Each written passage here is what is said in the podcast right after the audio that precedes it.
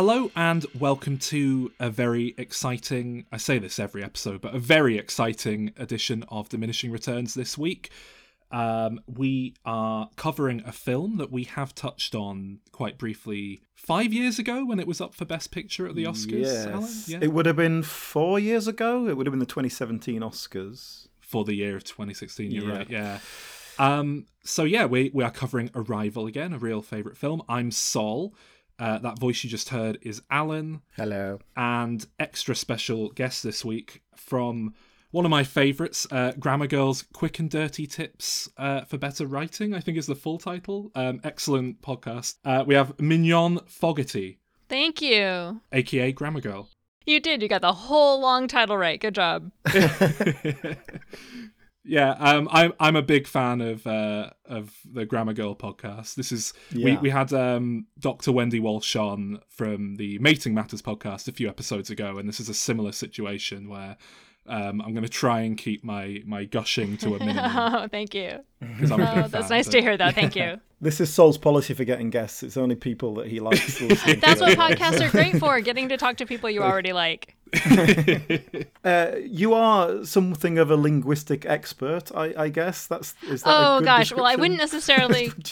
People don't like putting the word expert on themselves, do they? I know. I was just going to say that. I wouldn't call myself an expert, but I'm a curious layperson. I'm not trained in linguistics, but, you know, over the years of 15 years doing the Grammar Girl podcast, I certainly read about it a lot and I admire linguists and, and follow them on social media and try to keep up with the, the big picture of, of things that are going on in linguistics. But I'm not, I'm not a trained linguistic, so I wouldn't want to claim the expert title.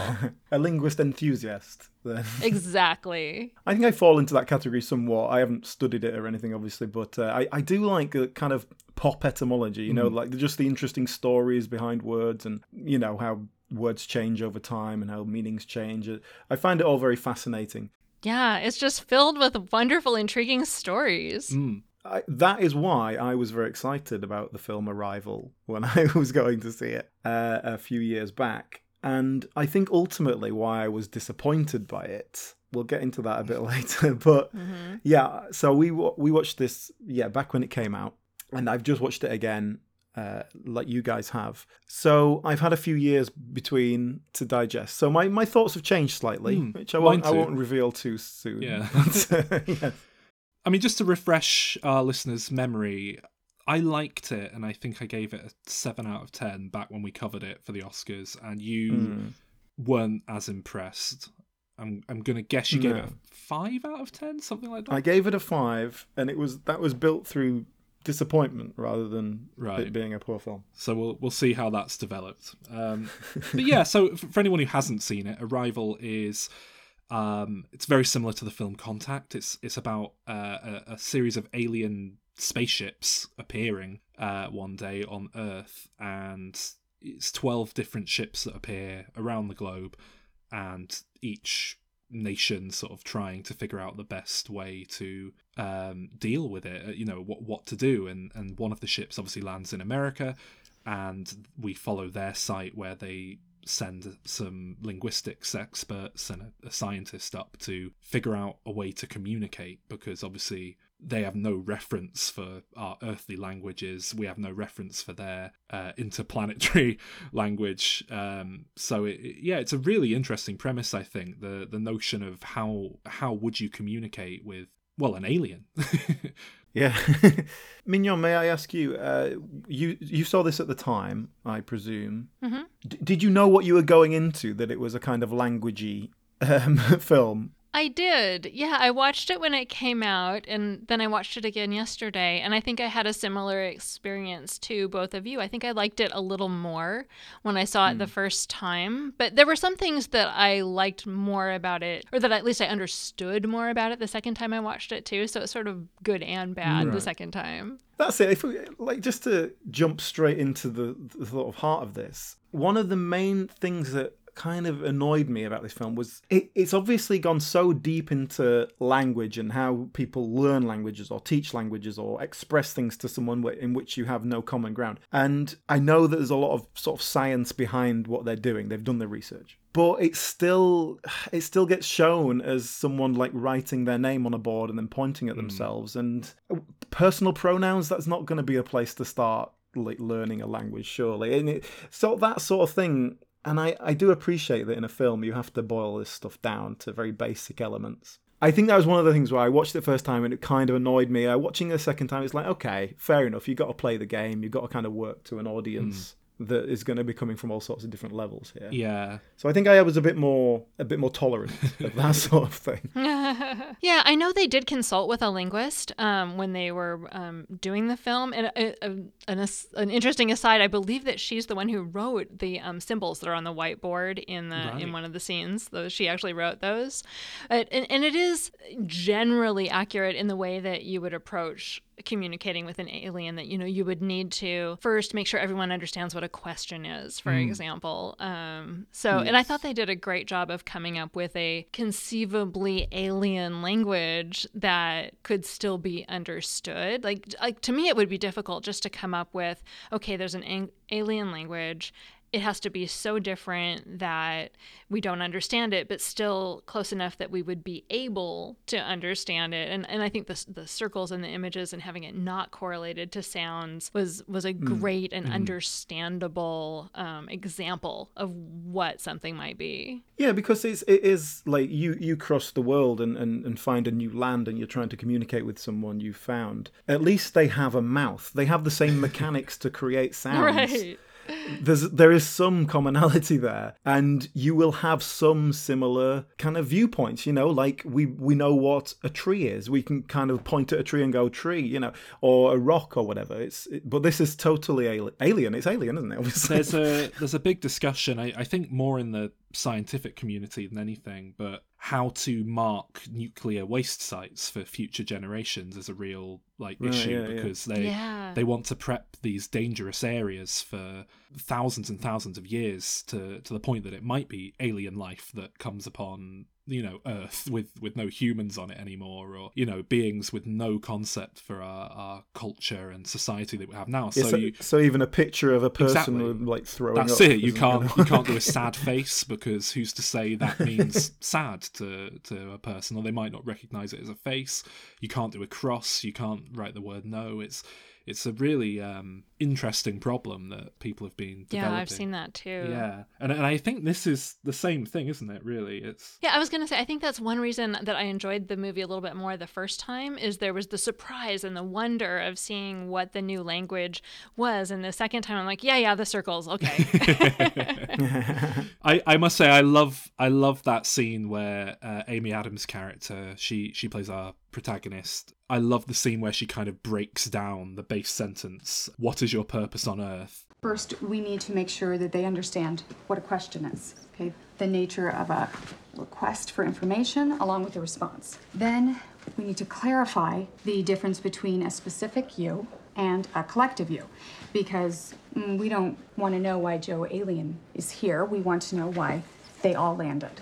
And purpose requires an understanding of intent. We need to find out do they make conscious choices or is their motivation so instinctive that they don't understand a why question at all? And, and biggest of all, we need to have enough vocabulary with them that we understand their answer. I think I've spoken about it on this show before, but I'm a big fan of exposition in general. If if you can find a way to just kind of deal out little bits of exposition without it feeling like contrived writing, then I'll generally um, really go for it. And so, you know, I think that's a big part of why I like this film is that it, it it's this compelling mystery. You know, what do these aliens want? Why are they here? yeah. It, it, it- that does work, the, the, but there is a huge exposition dump somewhere where Jeremy Renner is just doing voiceover. That is less Yeah, less yeah. Uh, skilled woven into the narrative.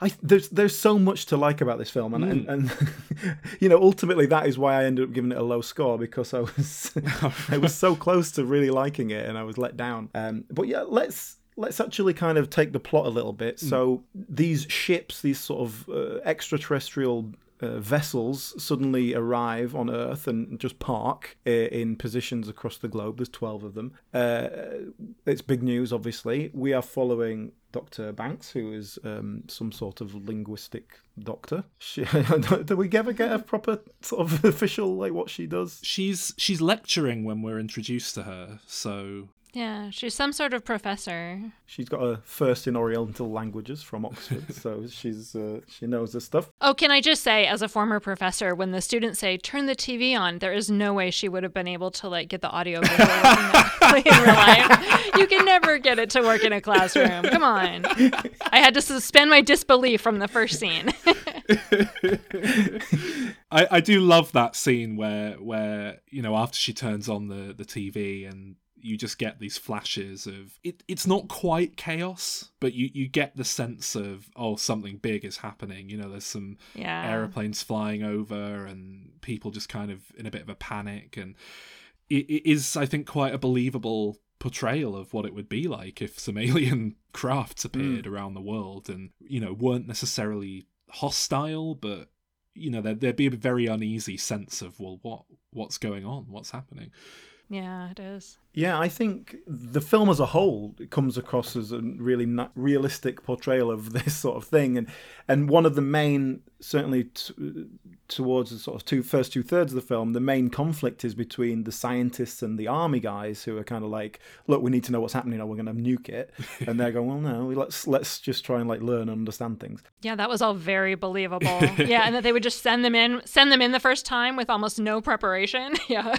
but e- even to the point where you know the military guys, or at least their kind of their direct liaison, he is trying to understand, but he's like, well, I've got to report to someone who is he's like the go between, and and getting that that path of communication where it, and you can understand both sides. I thought it was really nicely handled. And, you, and you know the guy the guy whose name i can't remember and looks like a kind of joaquin phoenix has had a bad day that, that guy. Um, he- he's really not, like he he'll just be very direct like look i don't care what you're doing because you know this is this is our position yeah. I, I liked all that stuff hmm. it, it really worked and i think that felt realistic as the kind of the con the, the sort of respectful conflict Yeah. between these different authorities that's every sci-fi B movie you know ever made pretty much it's the military versus the scientists and Yeah. I could give you so many examples of that but the fact that this film kind of finds a fresh spin on that I think is really remarkable and the way it does feel very natural and and um yeah you you completely do understand both sides and and I also love that it's kind of it's this second layer of the film being about communication you know there's a, there's the superficial Yeah. level of um, well not superficial but the the main level of you know trying to talk to the aliens but then there's also all this stuff about how we communicate with one another that's kind of woven in there. Um yeah i i, yeah I really like and, it. yeah, And, wor- and working with other other the other countries and all that sort Mm. of thing. Yeah you're right the communication is a real thing. And sharing knowledge which is like the whole point really isn't it? It's like sharing commun- the communication of knowledge. Yeah. So th- this was directed by uh, Denis Villeneuve, who I'm, I'm sure I'm butchering the pronunciation of his name there, but you know I think he's probably best known for the Blade Runner sequel that he made after this, Blade Runner 2049. You know, a very well established director at this point. I think it's a really well directed film. It's just one of these films where every little element, you know, the cinematography, the music, the acting, it it all coalesces you know comes together just in this to create this this vision you know it doesn't feel like there's a single thread that's out of place here when you watch it yeah um, and I, I think that goes a long way to to sell what's you know ultimately quite a simple story maybe not in terms of wrapping your head around but just in terms of the plot beats And I think in terms of it being like how are you how do you sell this? It's a sci-fi film really, but it's it's so slow and there's no action. It's like you really Yeah. have to um, you have to sell that really well. Yeah. But yeah, it is. I, I agree. I think as a whole package, it, yeah, it feels like it's a film with all its parts working towards the same goal, which you know you don't always get. And um, the sound mix is really great. Not something you'll hear me say very often. Like if you normally you don't even notice that sort of thing, even if it's good. But but the sound mix is really good. There's a lot of stuff that really puts you in the place, like when they put the earphones on or they put a hood up and it and it affects the sound that you're hearing. Nice stuff like that. But yeah, I wanted to ask you, Sol, actually, was was he lined up as the Blade Runner director before this, or was it this that kind of got him the gig? it was announced after this i believe um, i'm not sure if the talks were happening beforehand but it, it, it certainly makes sense that you know you make a kind of thoughtful sci-fi film relatively low budget for what it is sci-fi film um, then that kind of gets you the blade runner gig uh, but i don't know it is the the, the true answer there. I'm not entirely sure what the yeah, timeline is. it's just you know there is obviously a very visual Yeah. uh, similarity, and, and and maybe they like the look of it. But um, so Mignon, can I ask you? So you were you were a university professor. Um, have you ever been approached by a sort of shady military figure and whisked off in a helicopter?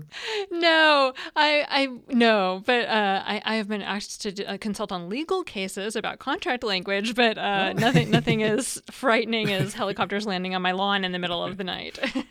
That is a, that is a, a- an early scene where Forest, Forest Whitaker comes and basically asks uh, our principal character there to, to help out, and it is one of those. I, I like that as well because she doesn't just go, but it is a situation where you would be like, okay, aliens have just landed, and I'm gonna be a person to try and communicate with them. Like you can't really let that opportunity go, can you? but One thing that surprised me about both of those scenes was just the the small number of words that were used. The the uh, th- there wasn't a whole lot of verbal communication going on between all the characters. It was it was felt very minimalist to me in terms of dialogue. yeah. Yeah, which I guess goes right hand in hand with our communication, Yeah. uh, you know, theme. And uh, the the Forest Whitaker character, um, whatever his name is, is a very direct person. He's hmm. like, "Look, I need to know this. I'm telling you this now. I've got five seconds before I leave." And that's his style. That's why he does military as well. So like that obviously comes hand in hand with that. And it, it it really set her up straight away as a strong character because as much as this is like an amazing opportunity, it's also totally scary and just being thrown in your face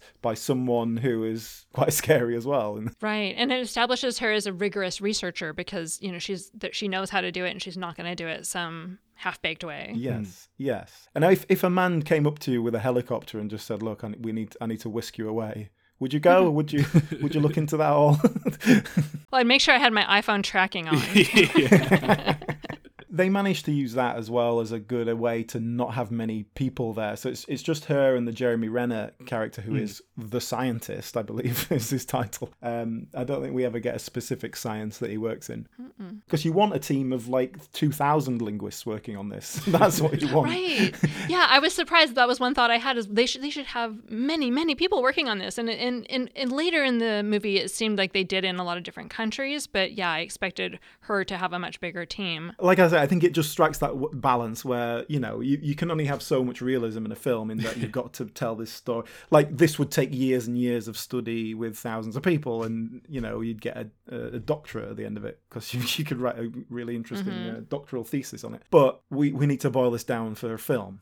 And you know they work out this completely alien language in you know two weeks or whatever it's supposed to be, because there's definitely a sort of time passing montage, so not very clear how long it is Yeah. Yeah. Yeah. but it's it's got to be a short enough time that the tension is continually rising. Yeah, and yeah. Someone's going to suddenly decide to put a bomb on it and all that sort of I think that's something the film does really well. Actually, is the pacing. It, it kind of, you know, it, it- it's this slow boil, but you do get the mm. sense of this ticking clock. And then, obviously, in the in the third act, it is like, oh, okay, now you know we need to move quickly, and and I, I think it's legitimately very tense at the end um, when they're mm-hmm. kind of mm. rushing around trying to save the world essentially you know prevent um, the chinese government from just nuking the the spaceship they have in, in their territory. Again, I suppose that goes back to the direction. I think it's just very well made. I often talk on the show about the the grammar of, of film and film language. um, it's obviously not a a language in the in the traditional sense but i love uh, in this film how it kind of manipulates our expectations on that front because you know up front we're presented with these uh, flashbacks or at least they appear to be flashbacks of Amy Adams' character uh, with a daughter who we we learn as the film goes on, you know, is terminally ill and certainly doesn't appear to be around anymore. And so, you know, the way it's presented, you think, right, she had a child, she went through this this horrible time, and you know, we're picking up with where she is now. But then, you know, the big twist of the film is that the the alien language remaps your your mind, which is you know a, a real concept they're they're working on there. Which I, I suppose I'll put a pin in this and come back to it. But um, by learning the language, which itself you kind of have to read from you know back to front. Like their ship or their bodies, their written language has no forward or backward direction. Imagine you wanted to write a sentence using two hands starting from either side. You would have to know each word you wanted to use, as well as how much space that it would occupy. Linguists call this nonlinear orthography, which raises the question is this how they think? You know the big twist is that these aren't flashbacks we've been seeing throughout the film. They're they're kind of memories of the future that she's beginning to pick up on because she learns this language mm. and it rewires her brain her way of thinking so that she can perceive time essentially like all of her time uh, as one. It is played really nicely because like you say we as film as a film audience we are used to a certain grammar of film. And when you see uh, you know, someone having a dream or you know a flashback to the, it's a flashback, and then they wake up and it's like, oh well, that was obviously a traumatic period. She keeps thinking about her daughter who's died. Like obviously you would be thinking about that. So we get that, we understand mm. it, and then all of a sudden she says, "Who's that girl?" in mm-hmm. my my dreams. It's like what? it, it, it, it's a beautiful piece of misdirection, mm. cinematic misdirection, yeah. and it, it yeah.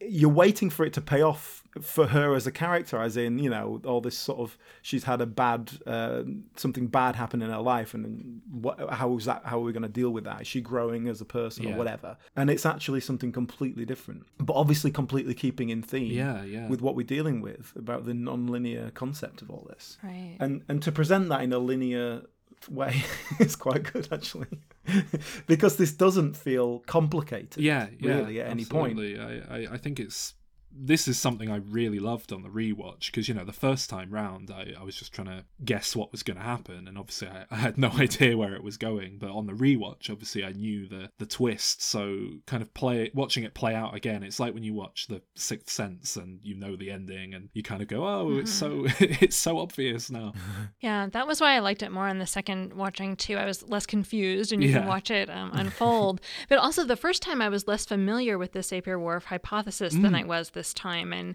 it's just so fascinating because it's a it's a controversial theory in linguistics. So a long time ago there were people who um, there was a an indigenous language where there was no word for time. And so the the link old time linguist you know decided that that that those peoples had no concept of time that they couldn't conceive time. And that's been mm. disproven and is you know very but very controversial but you often hear it repeated. But early but more recent studies have shown that at least in a smaller way, language does affect how your brain works because um, the, the example you often hear is that the different languages have different words for color, and mm. some languages have mm. different words for blue and green, and others don't. And if people come from a language that has different colors for blue and green, they can sort colored swatches better according to like by color so they can separate the blue and the green swatches better than people who don't have separate words for those two colors so it, it's just it was just fascinating for me to see how they portrayed this this controversial theory and you know then took it like over the top with not only does it change how you mm-hmm. think but it changes how you perceive time itself you know yeah i don't know if actually the words you use will actually let you see the yeah. future but um, right, right, yeah. i think as a as a kind of you know know poetic concept. I, I I'm perfectly happy to go with it. I think it's a really nice idea, even if it's obviously mm-hmm. pushing the the boundaries of uh, reality. And yeah, the fact that there is that kind of basis for it, with certainly in scientific theory, if if not fully proven stuff. But yeah, it, it's I, I I really love that, and and what I what I love is that it's not just it's not just as simple as that's the twist because obviously the the daughter is you know she she dies very young and it's really painful for for for Amy Adams and um, her her partner who we find out is Jeremy Renner but she she still chooses to have the child and and I think that is the yeah. the kind of depth to this concept that kind of you know it, it, gives it more than just being a straight up bit of sci-fi. It gives it this kind of human emotional depth. Um yeah it's really beautiful. I mean life is painful. I found really powerful to be honest on the the repeat viewing. Um you know the, the idea that value the value of something and it, it's a concept that i i think of a lot. You know I, i've been kind of pushing this idea for a while myself but you know the notion that the the value of something is not in its longevity but the you know the, the time of it happening. So a relationship for example can end but it doesn't mean that you wasted your time because you know you had a great however much time with that other person and grew as people and so on. And I, I think as a as a culture we have a tendency to to view things by whether or not they last. Um, but this film is kind of pushing away from that. I think it's you know she obviously decides that it's still worth having this child that she loves and loves her back, and even though it's very painful for her, and that's ultimately why things don't work out with Jeremy Renner because he thinks the opposite. But I just think it's such an interesting concept there emotionally and for those characters to to kind of explore.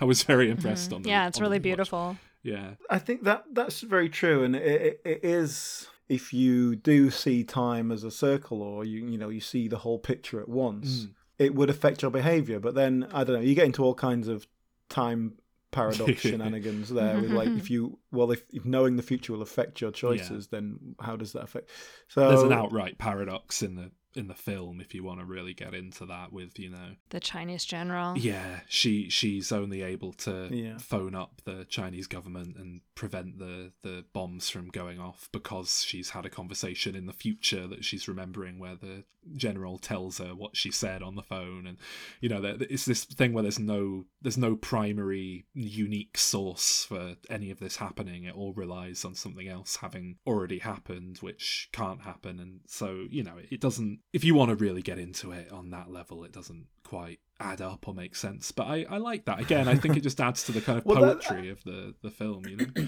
I think that's why ultimately i was frustrated with it the first time round because it was all building up to something, and then it, the payoff was I don't know if clunky is the right word, but it, it didn't quite hang together. And then you know ultimately what our story is, all this stuff about the aliens, all the sci-fi stuff and the language is kind of secondary to hey, we're just telling this story about this woman's emotional mm. kind of journey, mm. which is okay, you know. But and and I think that's why I appreciated it more this time around because I kind of knew what I was expecting. But I'd been built up for an hour and a half to this kind of point of like, oh, I really want to know what's going to happen now. I'm really interested, and it kind of doesn't nothing happens. And mm-hmm. that's sort of the point you know? They they just like they send their message and then fly away but it was just it was pure frustration at yeah. the time. And so watching it the second time sort of knowing a bit more what to expect was was a lot easier. There's a there's an implication that the aliens have come to teach us. In fact is it an, is it an implication? Do they outright say it? Um the idea that the aliens have come to teach us this language because they know that in doing so they can then rely on us in the future to do something to save them which it comes back to this idea of a zero sum game, which again, I, I love that scene so much. There's a scene where yeah. uh, one of the flashback, flash forward moments where um, Amy Adams' child's trying to uh, think of the the phrase for a kind of win-win uh, compromise. And and that, like she says you know what's the word i'm trying to think of? And i was racking my brain trying to think like compromise? And then she says compromise. No no no. And i couldn't think of it. And then you know the second i heard zero sum solution i was like oh that's it. And then she does the exact same thing and i think it's rare that a film manages to take me on the same exact journey as its protagonist in that way where i'm putting the pieces mm. together at the exact same moment that they are and mm-hmm. it's almost an interactive experience on that on that level yeah I, I, I just i mean generally speaking i was just really impressed all round how well it held up on a repeat viewing. You know, I, I, I liked the film a lot when I first saw it, but I think I love it now. I've used that word love a lot. it, it just is it's pure science fiction in that it's you know exploring a kind of science hard science kind of idea and and its implications on on humanity and so on but then at the same time it has this real human story at the core of it and and that's you know that's what i like i like a genre element to get me in the door but then a, a strong mm. emotional backbone propping it up and that's what this film has, I think. Sometimes I watch a, it is a, occasionally I'll consume a piece of content, a book or a movie, and I won't necessarily love the experience of watching it or reading it. Maybe it'll feel slow or confusing or something like that. Mm. But then I also know that it's going to stick with me for a long time.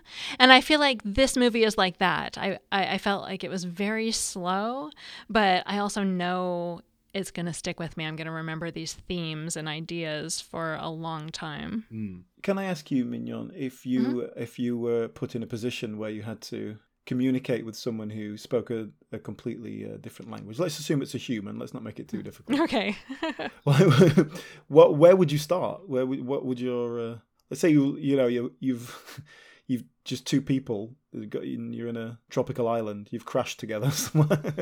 yeah, I, I do think I would start with names first um, to establish, yeah. you know, a name, and then then I think I, the easiest thing to do would be nouns and verbs. So you'd hold up a rock and say rock. You'd mm. point to a tree and say tree, yeah. and then as they did in the movie. So Ian is walk. Ian walks, you know, and he's he's walking back and forth in front of the barrier. So those simple verbs that you can act out, um, I think, would be also be quite easy. How you would ever explain the idea of purpose or uh, you know abstract ideas like courage or what you believe. I, I have no idea how you would how you would establish those those meanings. I, I just don't know. In this particular case it's it's do they even have a concept of walking? Do they know what that is?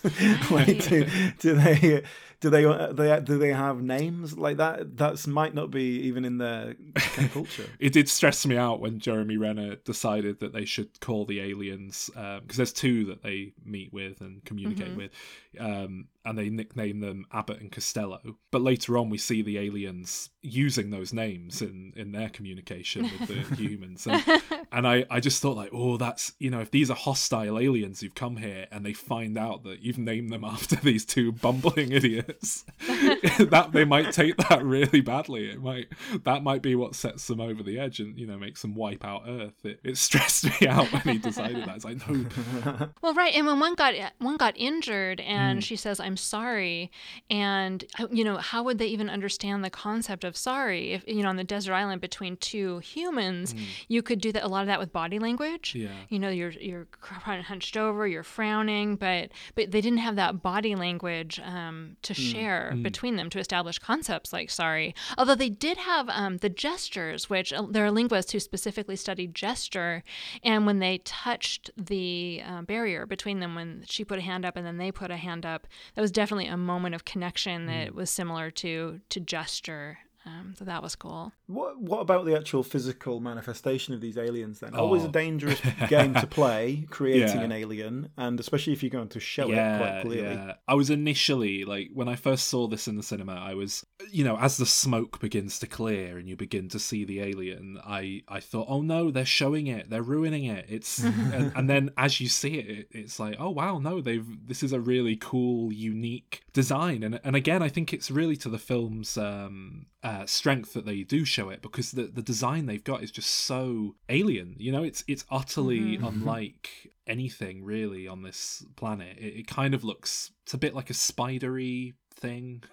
Um, it's like a hand walking around, but then yeah, it does have a kind of skin kind of look to it. It looks like an elephant skin. Yeah. It's not a completely alien, I guess. It's it looks like it might be carbon. Based. Yeah, when you do see the shot of the entire thing a bit later on, it looks a bit like a like a squid almost, but mm-hmm. if it could bend its tentacles like fingers it's the perfect blend of you know menacing but benevolent and malevolent at once. It's you know because you yeah. the when they first introduce these things we don't know if they're nice or or nasty you know good or evil. And the design is just neutral i suppose. It, it, you know they could be terrifying scary things but then they're also kind of a bit silly. They they do evoke elephants which you know i i certainly think of as quite friendly animals. Uh, whether or not that's accurate, I think it's a kind of idea a lot of us have of elephants. So yeah, but that that is an interesting concept actually because I was thinking when I was watching this film, like I said in the earlier parts, the con- the conflict is really all between the scientists versus the military kind mm. of style, and the military are like, look, we don't know if they could be dangerous. We might have to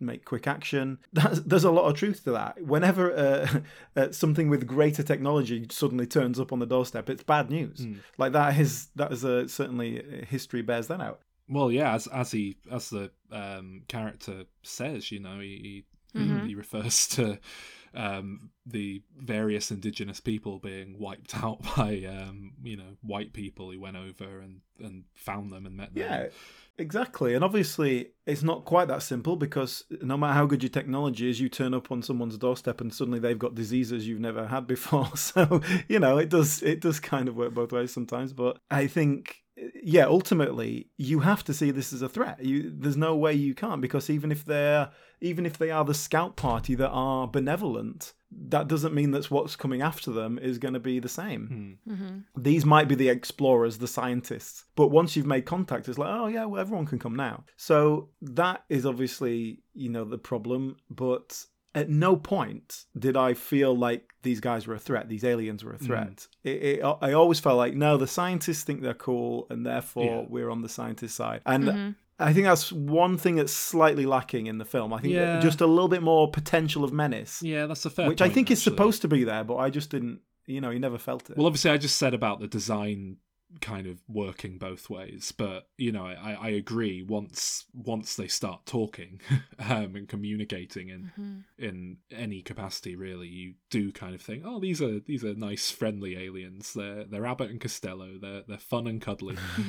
I, I was sad when uh, Yeah. Costello went through death process or whatever the the was. But that's it. It's like what, what I mean is like you know when let's say just like Columbus turns up on you know the on a Jamaican Jamaica or whatever wherever he landed somewhere in the Caribbean, and you know he himself is perhaps not a major threat, Mm. but it, it, you know it's it's it's bringing something. But I'd be interested, Mignon, like how how much is language a part of that? The the kind of colonization, I guess, because obviously one of the things that gets lost in that is indigenous languages. But is, if language is a big part of culture, is that something that you would deliberately break if you are trying to destroy culture? Oh yes, absolutely. So there are horrible stories about um, the the current people who settled the United States and did horrible things to the indigenous tribes. And one of the things they did was they took the children and I believe they put them in schools away from their parents and um, told them they couldn't speak their native languages. They really um, uh, stigmatized the indigenous languages and they were beaten if they spoke their own language. And to the point where I believe, you know, when they went back home, they didn't speak the language. So, um, you know, early American efforts really attempted to wipe out indigenous languages of the Native Americans. It's, there's a long, horrible history that I wasn't aware of until I started doing the Grammar Girl podcast. So, you know, there's a lot of things we just don't learn in school. It's So amazing. you keep just learning more and more about how your culture was terrible to Yeah, some- well, some- that's it. It was- yeah, we're British. We're used to that. Yeah. So, so you saying, Alan, that you think the aliens? This was part one of an, a hostile takeover. They were teaching us their language so they could force us to But speak I'm- it. I'm just- um, I'm just- like no one ever kind of discovers a new place uh, and with hostility it's just like oh my god look what's here oh you have something that we want you have nutmeg we want that i'm going to kill everyone so, because you won't let us have it now that you mention it, I, I suppose it's interesting that there's, unless I missed it, which is very possible, there's no real mention of are we trying to teach the aliens English? I mean, obviously they they do with their whiteboard, but the effort seems very much on learning their language rather than getting them to speak one of our languages. And obviously, you know that's that's why they've come here to teach us their language because it unlock a form of time travel. But I, th- yeah, it's interesting actually that they don't really grapple with trying to get the aliens to to speak our way. But then I suppose they've come here mm. in an, an advanced craft. They kind of hold the cards. Mm-hmm. yeah but if they're more advanced they'll be able to learn Well, yeah, exactly. they'll learn easy better than we do I just I would have liked to see Abbott and Costello sort of trying to form words with their weird tentacle hands. Right, who's on first base? writing the ABCs and their squidding. yes, yeah. That would have been quite nice, actually. Yeah, just to see them write Louise or whatever it is. Like they just copy Yeah. it. They don't Yeah. really know what they're writing. That'd be good. If uh, if I can throw a question your way uh, now that Alan's kind of got those out of his system, Mignon. Um, this isn't to do with the film at all, but um, on this podcast for a while now, we've been trying to get a phrase entered into the dictionary to kind of boost our our figures. We we came up with uh, cinema unawarite, which we think's a good name for the genre of uh, films like Borat and and Bruno, where and Bad Trip that's just come out, where people kind of uh, almost like prank movies that involve people who don't realize they're in a film. So it's it's, it's where people know they're being filmed, but they don't. There is uh, the, they don't understand the true purpose. Yeah, and the, it's being woven into like in, in Borat, you know, it's it's not hidden camera. They they're well aware they're being filmed, but they think they're teaching him to drive. So obviously the the best way to get something into the dictionary is just to kind of get it into the public lexicon get people actually using it is is there a is there a way to cheat the system to just kind of get it in without doing that no, there's really not. Oh. Actually, it's interesting. Last week, for just in last week's Grammar Girl podcast, I interviewed Ralph Keyes, who wrote the Hidden History of Coined Words. And perhaps maybe the most surprising thing to me was, in some ways, the harder you try, the more likely you are to fail. Mm. so, most coined words were offhand, haphazard, insults, things like that. And the people who really try hard to coin a word almost never succeed. So I would say just, you know, go with it, be natural, be authentic, use it when, you know, but uh, the- if you try to put too much effort into it, it'll probably just backfire. That works to our strengths, actually. Not putting effort in. So th- this is a tiny thing, but you are much more familiar with movies and sounds than I am. One thing that jumped out at me is like so much heavy breathing. Amy Adams is constantly breathing, and like we can hear it. Like, what do you think about that? I think that comes down to very specifically within this film where they're really trying to, like I said with the sound mix, they're trying to pull you in mm. and you kind of you're really in the heart of it and you're feeling it like you're in that suit with them while they're you know in the hazmat suit and all that sort of thing. I, this might be complete rubbish but i i do think we're kind of primed as a species to get on edge to tense up when we hear breathing? Because it's such a i don't know it, it it it often goes hand in hand with you know. If you can hear someone mm. breathing, they're too close. exactly. you. That's- so I, I think there's an element of that as well. It kind of helps up the the tension in the film. Hmm. But yeah it's a it's a good point actually. It's a very very heavy breathy film There was one. There was one uh, little thing that jumped out at me, and again, this is about language, I guess, and, and communication and your expectations of language. Because at one point they're talking to someone else who I think is working in one of the other countries or something. He's and he's saying, "Oh yeah, we we we said something to them, and they they p- just played things back to us uh, from an unknown source." And they were like, "Oh, what did they what did they play?" And he said, "Well, yeah, they just play clips of conversation from the room." But like obviously it's just saying like they've they're kind of recording what they're saying and sort of playing it back to them in an attempt to communicate. But for me, I read that as clips of conversation from The Room, as Oh. in the Tommy Wiseau uh, masterpiece. and that would be great if aliens turned up and they just started playing clips from The Room. what was interesting to, to me about that scene is it made it clear that different ships were trying different methods to communicate with the Yeah. humans. I thought that was interesting. Yeah, and then uh, so we, we find out that the Chinese are, are perhaps using a, a, a game mahjong to to try and communicate, and then mm-hmm. she says, you know, you're setting that up as a a, a co- a- a language of competition, and that's really interesting. Again, that kind of how we use language mm-hmm. affects. Uh, And how we understand language affects our behavior and affects what we do. Yeah, it's, it's a classic thing of um, there's no Klingon word for love, I believe. Uh, if you want to get really nerdy, um, yeah, you're just you're setting yourself up to fail if you're trying to get a peaceful outcome there. Uh, one one more thing as well. Just obviously we've talked about the actors a lot, but uh, we haven't quite said like really excellent performances all around. Yeah, yeah. Um, Oh yeah, There, yeah. there was a lot of um, a lot of people complaining at the time that Amy Adams didn't get Oscar nominated while the film did, and I, I remember kind of poo pooing that at the time just because I thought she gave a, a stronger performance in Nocturnal Animals, which also came out the same year, which was almost entirely snubbed at the Oscars. But yeah, I mean. That aside, she she gives a really nice kind of nuanced performance here, and Jeremy Renner is is um, good, which uh, isn't something Yeah, I he's as good as usually say. get. I, I wonder if you have a crack at this, Sol. Amy Adams has actually been Oscar nominated six times. wow. Uh, Now this is not one of them. But do you can you throw some names at me? Do you can you name the well, films? i- is this? Are there any trick ones in there, like singing a song in Enchanted? No, they're all actors. No, Okay. no, no. Okay. she hasn't produced a short film or anything. Okay, that. okay. Um, there was the fighter, I believe. Yes. Okay. Uh, was it called Doubt? That film about Yeah, the Catholic yeah, that's Church. one, yeah. Uh, was she nominated for American Hustle? I haven't seen it. But Yes. Yeah. Okay. Um. Going well. Yeah, I think that's the extent of knowledge there, though. So she got one for Vice, Oh yes, of course. Yeah. Yeah. another for The Master, Oh wow. Okay. Yeah. Which I'm not. I don't think I've seen that. And then her first one, which I think was her breakthrough role, June Junebug. Oh, of course. Yes, I should have got that one. But yes, they're all. Uh, the American Hustle is a leading role, the other a supporting role. Hmm. Yeah. But here's another thing. You know, Jeremy Renner has been Oscar nominated twice, which really kind of dilutes the uh, the quality of the award, if you ask me. Um.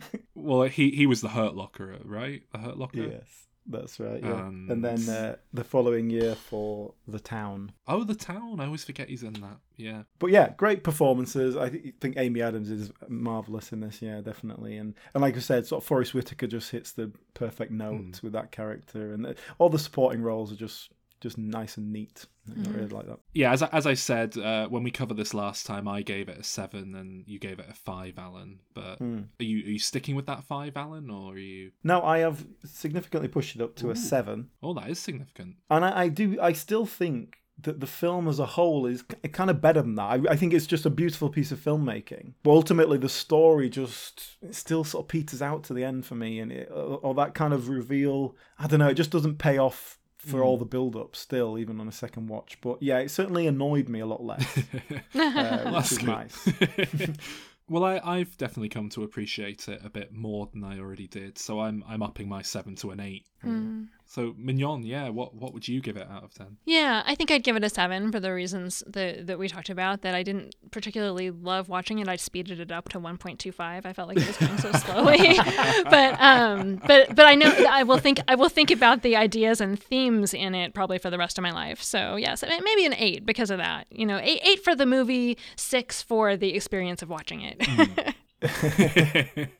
I I do love that that uh, speed up feature. I, I I remember when they started rolling it out on certain streaming services, there was all this backlash in the film community and petitions and people saying, "No, watch a film as the filmmaker intended." And those people don't appreciate how handy it is when you have to rewatch something for a podcast that you're me- not necessarily you know that into to to be able to kind of Yeah. just refresh your memory at, at you know 1.5 Wow, yes, that's fair a enough, yeah, fair that's a real um yeah real upgrade in our in our score for this film. That's uh, impressive. You know, It- it's the stuff that you come back to and appreciate more on the repeat viewing. I think that Yeah.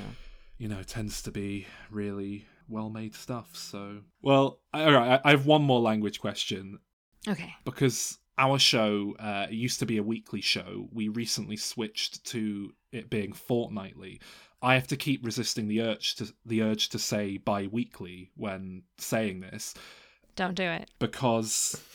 Does yeah, that why mean twice why a does week? bi-weekly mean two things? It's, it's a Nobody nightmare. knows what it means. Yeah, no, I, I've done a piece on this. So it, it, if you look up the dictionary definition, like they both mean two different things. Like, nobody knows what they really mean. Hmm. You can make arguments about maybe what they are supposed to mean based on their etymology, but people don't know. So um, my advice is generally don't use those words if you want to be understood. They aren't clear, so people don't know. And actually, you know, uh, Americans aren't going to know what fortnightly means, but most of us. But um, Oh, it's really? probably a, it's a better choice than um, you know, biweekly or, or I, I, you know, what I tell Americans is just say what you mean every two weeks. That you're going to be much more Okay. widely understood if you say it that way. okay, If clarity is your goal, every two weeks is what you want to say.